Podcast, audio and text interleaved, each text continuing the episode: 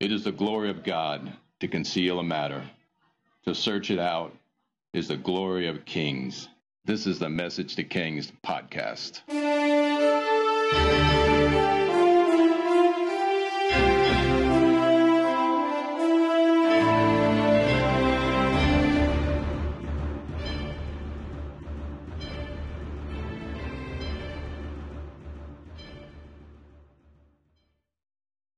Episode 99 The Fulfillment of the Land Promised to Abraham. It's just irony when you consider that Abraham was concerned about not having children and his inheritance falling to a man named Eliezer of Damascus when he hasn't had children, when in Genesis 15, Abraham receives the land promise that his descendants would control territory from Egypt to the Euphrates River, for it is the taking and the garrisoning of Damascus by David over 900 years later that leads to the fulfillment of the promise that God gave to Abraham in Genesis 15. Here is the land promised to Israel. Genesis 15:18. On that day the Lord made a covenant with Abram and said, "To your descendants I give this land, from the Wadi of Egypt to the great river, the Euphrates, the land of the Kenites, Kenizzites, Kadmonites, Hittites, Perizzites, Rephaites, Amorites, Canaanites, Girgashites, and Jebusites." This promise can be dated to around 1900 BC, and we arrive close to the 1000 BC mark at this point in our podcast. Joshua was a military hero, but he didn't fulfill the land promised to Abraham. In this episode, we discuss the outrageous campaigns of David only a few years into his kingship, and we discuss the fulfillment of Abraham's prophecy that Israel would control territory from the Wadi of Egypt to the river Euphrates.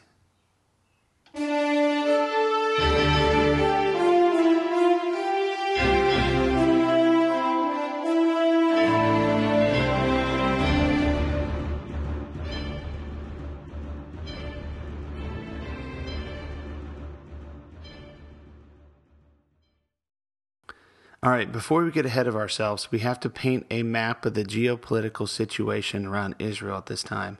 David had a secure border to his south because he raided Amalekite lands for years. Egypt to the south and the west is not as concerned with Israel in this generation, but this will surely change in the next generation. David has beaten the Philistines and forced them back to their lands hugging the Mediterranean coast. Wars will continue, but David clearly has the upper hand North of Philistia was a Phoenician territory encompassing ancient Tyre and Sidon and further up the coast. This territory will be loyal to Solomon later and provided David with building materials for his palace. To the east, there's a lot of kingdoms, so bear with me, and I'll try to make it simple. Once you cross the Jordan, begin southeast of Israel was the Edomites, the descendants of Esau. David will war with them Above the Edomites was the Moabites, and above them the Ammonites. These are the descendants of Lot's two daughters, you know, the ones that had incest with their father. At the moment, David has cordial relations with the Ammonites, but this will change over time in a later episode. So, across the Jordan, from the south to the north, the Edomites, the Moabites, and the Ammonites. To the north of Israel, in modern day Syria, there are two kingdoms, Zobah and Aram. Aram had modern Damascus as its capital. Aram will be around for at least 10 generations and will be Israel's consistent rival for ages. If that wasn't enough, there was a large kingdom which controlled a part of modern Turkey and western Mesopotamia. This kingdom was called Hamath. Hamath controlled stretches of land that crossed the Euphrates River. Within a one to two year period, David and his men will be fighting or making peace with all of these nations. So, sticking with our timeline, which is subject to change since there's so many dates out there, we're around 1002 BC. Here's the account from Josephus. A little while after this, David considered that he ought to make war against the Philistines and not to see any idleness or laziness permitted in his management that so it might prove, as God had foretold to him, that when he had overthrown his enemies, he should leave his posterity to reign in peace afterward. So he called together his army again, and when he had charged them to be ready and prepared for war, and when he thought that all things in his army were in good state, he removed from Jerusalem and came against the Philistines. And when he had overcome them in battle, and had cut off a great part of their country, and had joined it to the country of the Hebrews. All right, so David whips the Philistines again. At this point, the Philistines are just getting run over by David. The Bible says that David took the city of Metheg Ammah from the Philistines. The name of the city means mother city. I don't know exactly what this means, except if someone messed with your mama, you'd be pretty upset. But the Philistines were powerless to stop David, powerless to stop someone from messing with their mama, and that's bad news for the Philistines. So there's an interesting event that occurs here according to the legends of the Jews. Don't fail to hear what I just said, please. I'm quoting the legends of the Jews, so the chance of this being 100% legend is probably quite accurate, but it's a pretty cool story, so here we go. According to the legends of the Jews, the Philistines pulled David aside and asked for peace and appealed to his history with the story of their past.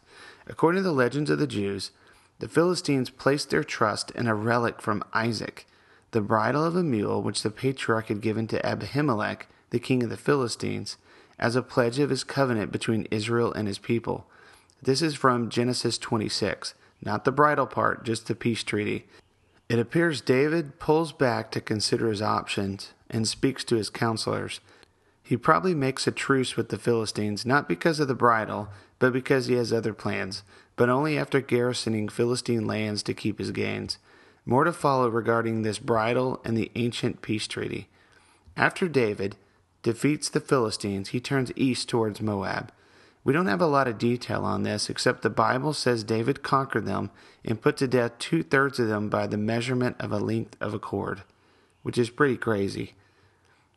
Now that David has secured his southern, western, and eastern flanks, with the exception of the Edomites, he turns north.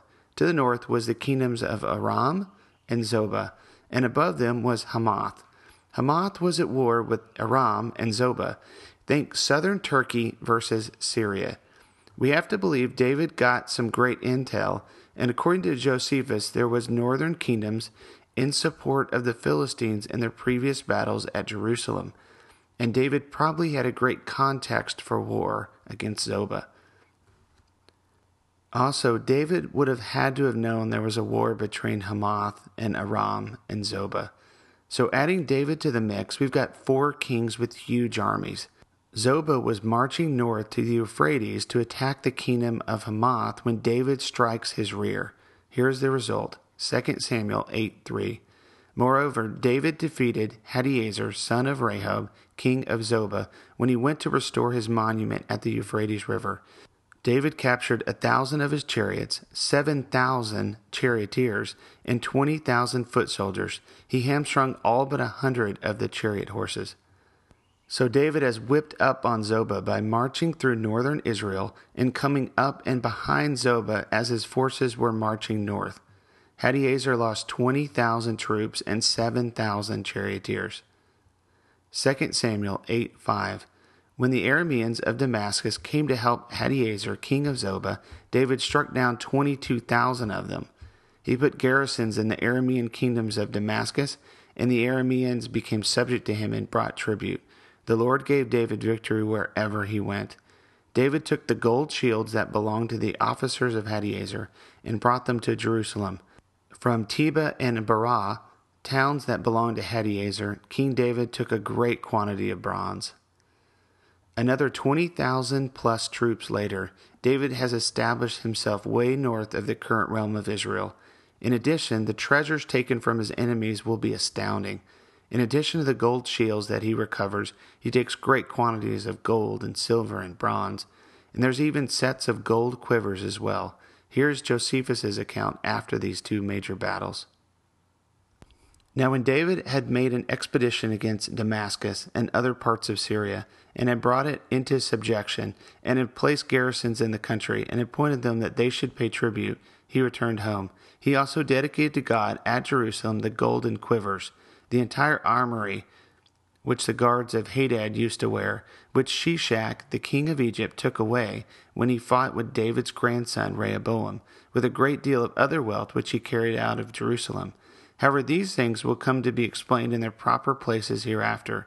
Now, as for the king of the Jews, He was assisted by God, who gave him great success in his wars, and he made an expedition against the best cities of Hadadezer, Betah, and Machon. So he took them by force and laid them waste. Herein was found a very great quantity of gold and silver, besides that sort of brass which is said to be more valuable than gold, of which brass Solomon made that large vessel which is called the Brazen Sea, and those curious lavers when he built the temple of God. Now that David has smashed the two kingdoms in the modern area of Syria in two huge battles, the fourth kingdom, Hamath, was delighted for David had defeated his enemies. 2 Samuel 8 9. When Tou, king of Hamath, heard that David had defeated the entire army of Hadadezer, he sent his son Joram to King David to greet him and to congratulate him on his victory in battle over Hadadezer, who had been at war with Tou. Joram brought with him articles of silver, of gold, and of bronze. King David dedicated these articles to the Lord, as he had done with the silver and the gold from all the nations he had subdued Edom and Moab, Ammonites, and the Philistines, and Amalek. He also dedicated the plunder taken from Hadadezer, son of Rehob, king of Zobah. If this wasn't enough, David smashed the Edomites to top off his campaigns. 2 Samuel 8:13. And David became famous after he returned from striking down 18,000 Edomites in the valley of Salt. He put garrisons throughout Edom, and all the Edomites became subject to him. And the Lord gave David victory wherever he went. At the end of these campaigns, I'm guessing over a two year period, David triumphed over all of his enemies, and victory or peace from the borders of Egypt to the Euphrates River in fulfillment of Abraham's promise. And if we continue our pulls from the legends of the Jews, there was another monument or ancient peace treaty pulled out. The first being the treaty recalled by the Philistines that there would be peace between Israel and the Philistines. But according to the legends of the Jews, the people of Hadad pulled the same legal card as well, hoping to get out of tribute and garrisons in their land, and they did their homework and referred to the peace treaty between Laban and Jacob that there would not be war with them. Here's the account. The Aramean general indulged in the belief that David would treat the Syrians lightly or gently on account of the monument, still in existence at that time, which Jacob and Laban had erected on the frontier between Palestine and Aram as a sign of their covenant that neither they nor their descendants should wage war against each other. So crazy, huh? I thought so. If this was true, hey, it's just a legend, anyways, it probably took David back, and he knew their stories and their history, and they pulled the legal card peace treaty on them. Again, he referred to his counselors on this one and I saved their response for a future episode. But I will give a hint that the Arameans were not going to be defeated so easily, and they were already calling upon a mercenary king from across the Euphrates and a giant named Shobach to be present for a future battle with Israel. And when it was all over, David was nearly master of all of the western current Middle East. Every kingdom was allied to him or at peace with him or conquered by him. The land promise was fulfilled, and all of a sudden, he was absolutely wealthy, and his country was one of the most feared on the planet. I wonder what it was like to be at a place of this kind of authority. We'll see in a future episode how overflowing honor touches his heart, and the king displays humility and honor to a level few have ever understood. But at an even later episode, we see the dangers of humanity and the price of human power, and the greed and lust, and what happens to a man of power when he slips out of the grace of God. To conclude this episode of Message to Kings, I want to paint a picture of this monumental moment where David brought back the treasures from the kingdoms and his military conquest. David marched with his army into Jerusalem, and he took off his sword and armor and walked into the tabernacle as the Levites unloaded wagons of treasures and the gold shields and the gold quivers, which everyone just marveled at. And he walked up to the end of the tent and the ark of the covenant. David fell to his knees with tears in his eyes. He fell prostrate and cried before the Lord for a while. Then he pulled out a parchment and unrolled it, and he read what came to be known as Psalms 18. For in this moment, Israel's territory reached to the extent of Abraham's promise, and David knew it. Overwhelmed and in love and awestruck by the God he served, he read his prayer and psalm. We conclude this episode with the end of Psalm 18, Psalm 18:37. I pursued my enemies and overtake them. I did not turn back till they were destroyed. I crushed them so that they could not rise. They fell beneath my feet. You armed me with strength for battle. You humbled my adversaries before me. You made my enemies turn their backs in flight, and I destroyed my foes. They cried for help, but there was no one to save them. To the Lord, but he did not answer. I beat them as fine as wind blown dust. I trampled them like mud in the streets. You have delivered me from the attacks of the people. You have made me the head of nations. People I did not know now serve me. Foreigners cower before me. As soon as they hear of me, they obey me. They all lose heart. They come trembling from their strongholds. The Lord lives. Praise be to my rock. Exalted be God my Savior. He is the God who avenges me, who subdues nations under me, who saves me from my enemies. You exalted me above my foes. From a violent man you rescued me. Therefore I praise you, Lord. Among the nations, I will sing the praises of your name. He gives his king great victories. He shows unfailing love to his anointed, to David and to his descendants forever.